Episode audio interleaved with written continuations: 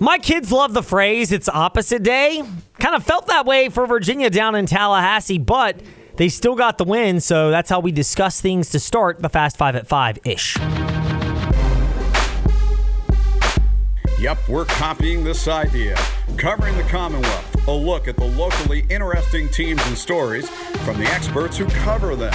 Let's start with the Virginia Cavaliers. Who used offense, not defense, to get a big victory down in Tallahassee and make it nine consecutive victories in ACC play. Somebody who covers the Hoos regularly for JerryRatcliffe.com. It is Jerry Hootie Ratcliffe. Hootie, a pleasure to speak with you. I guess you're going to have one of these ever so often where you need to find a way to win in a different style. If anything, is that encouraging for Virginia that they found a way to win when it wasn't defensive based, but rather with offense? Absolutely, uh, my friend, and, and uh, they needed all that offense because their defense on this particular night just wasn't getting the job done like they had been, uh, which was somewhat disappointing to Tony Bennett, but probably delighted Virginia's fans because they hadn't seen that kind of an outpouring in offense very often when when you get up to 80 points, and that was. Uh, I mean, when Virginia scores 80 points, they're not they're not going to lose to anybody. No, I mean that's the crazy part about this. Tony Bennett at times bemoans when their defense is not very good. Was it just me, Jerry, or did Tony Bennett seem uh, maybe relieved may not be the right word, but understanding that hey, you're going to need to find ways to win in a different style. And if anything, it's he's not going to want offense to lead the way every day. But the fact that they can do it from time to time, it shows there's a different way. And maybe in the back of his mind, he knows that that may be an asset come mid March. I think he had to be encouraged by that, Ed, because there were so many different guys contributing. Even though uh, McKneely and Beekman scored the bulk of the points, they they still got some good contributions from guys uh, like Groves and and um, Buchanan a little bit, and uh, even Rohde, who's starting to show little signs of some offensive life for the first time this season. And uh, you know, if, if somehow he would get it going down the stretch, watch out because um, that would give Virginia another scorer that nobody had counted on. JerryRatcliffe.com founder, Jerry Hootie Ratcliffe. Hootie, we'll wrap it up on this one. Virginia, they've got two in a row at home, including, wait for it, this coming Saturday. I mean, I'm used to going to Saturday games. It's been like two months since that happened up in Charlottesville. Um, I mean, can you give me directions, tips, any advice on what it's like to get to a college game day on Saturday in Charlottesville? Because it's been a while.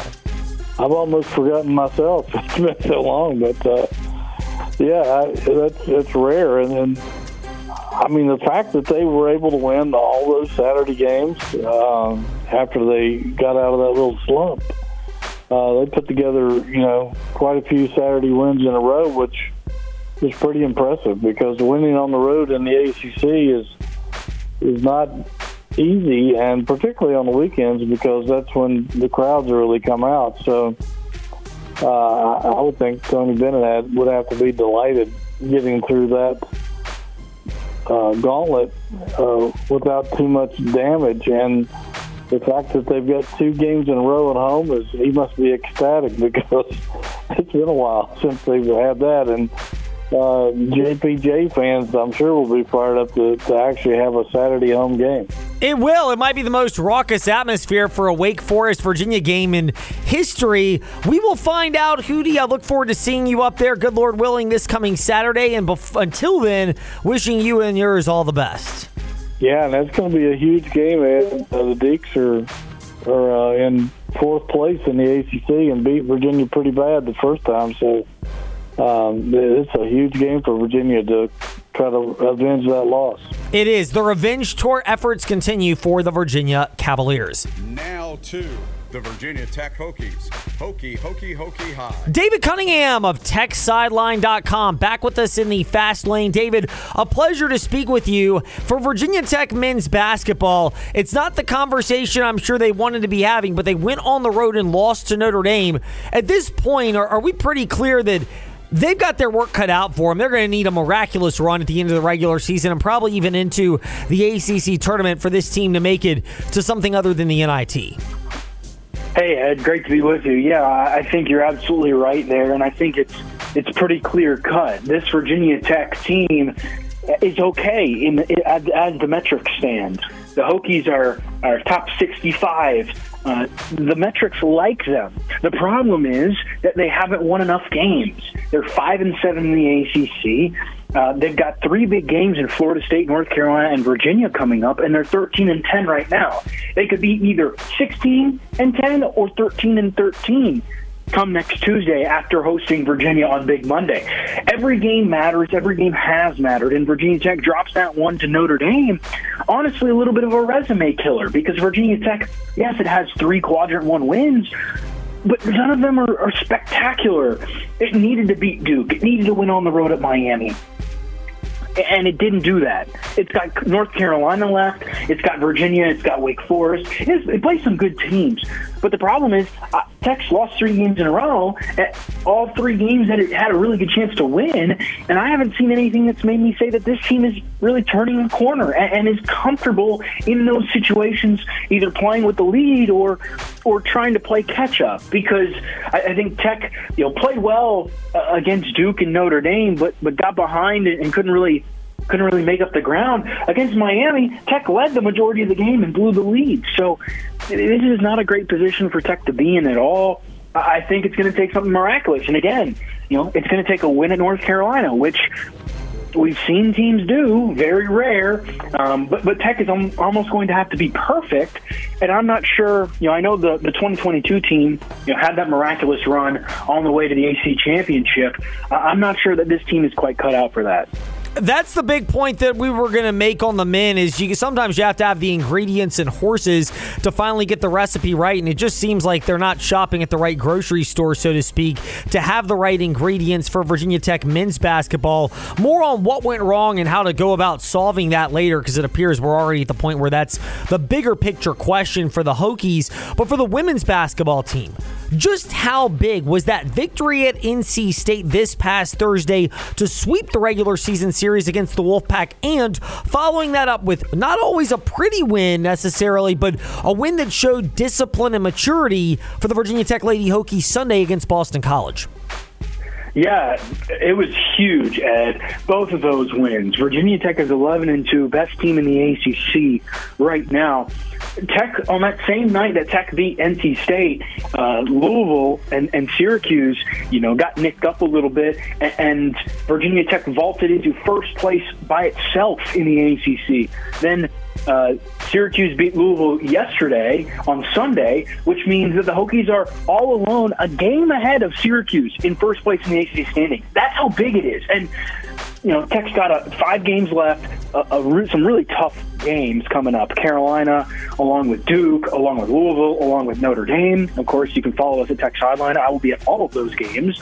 Um, but the Hokies really, really needed that NC State win. And I think what it did was it, it proved to not just Tech, but it proved to people around the ACC that Virginia Tech is the real deal.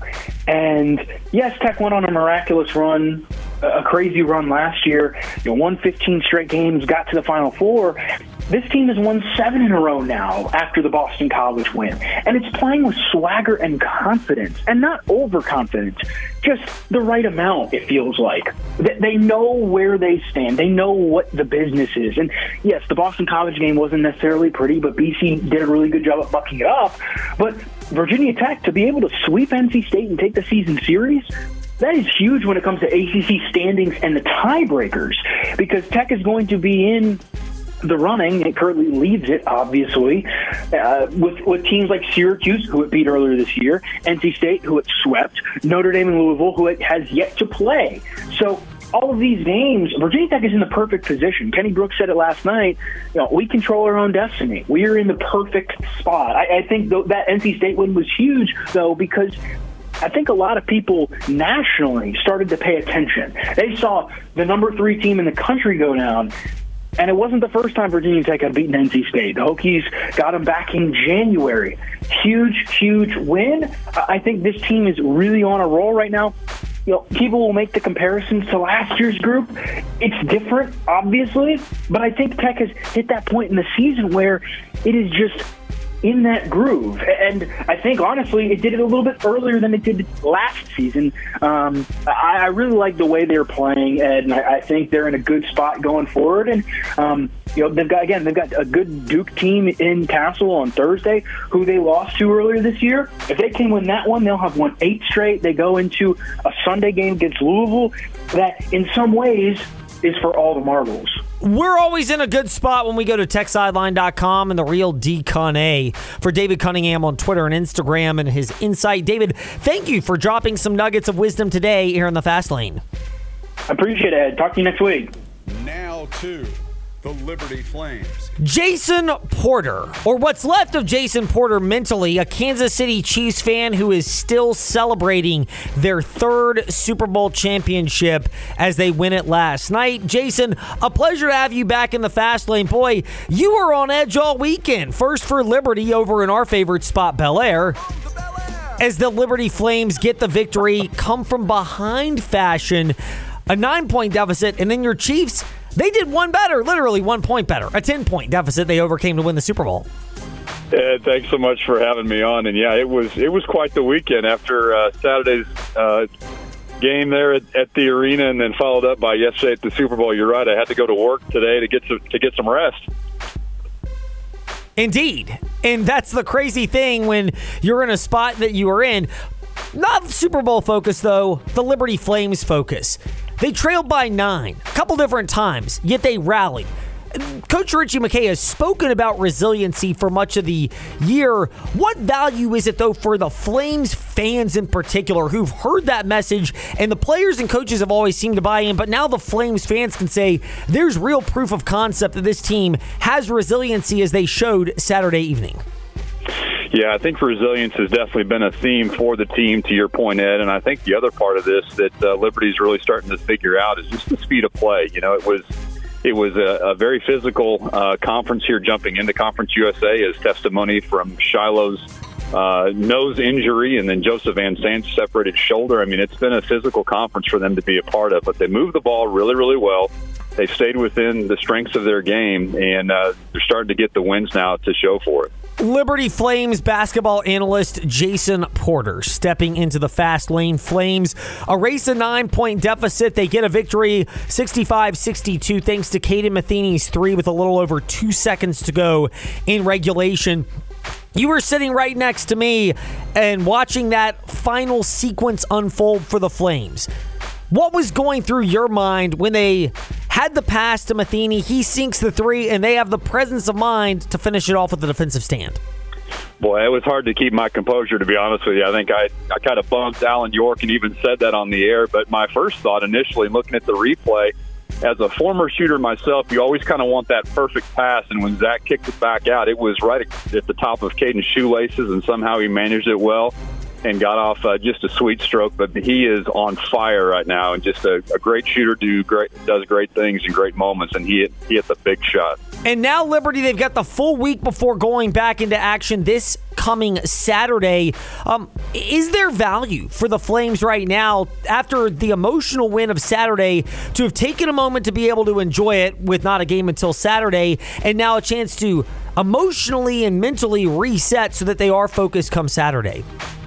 Yeah, I really think there is. Ritchie McKay is is the best uh, best there is about uh, getting guys ready and prep for the next ball game. In this case, I think there's still a healing element, right? And in response to Shiloh, in response to Joseph Venzant. We mentioned him earlier. We thought we might have seen him play Saturday night. Thankfully, they didn't need to call him off the bench, so he gets another uh, another week to heal that shoulder up. Because again, number one uh, rebounder on the Flames uh, basketball team, so they will be ready for Sam Houston on Saturday, no doubt. No doubt, indeed, and no doubt, we love having the insight of Jason Porter with us in the fast lane. Jason, a pleasure to speak with you.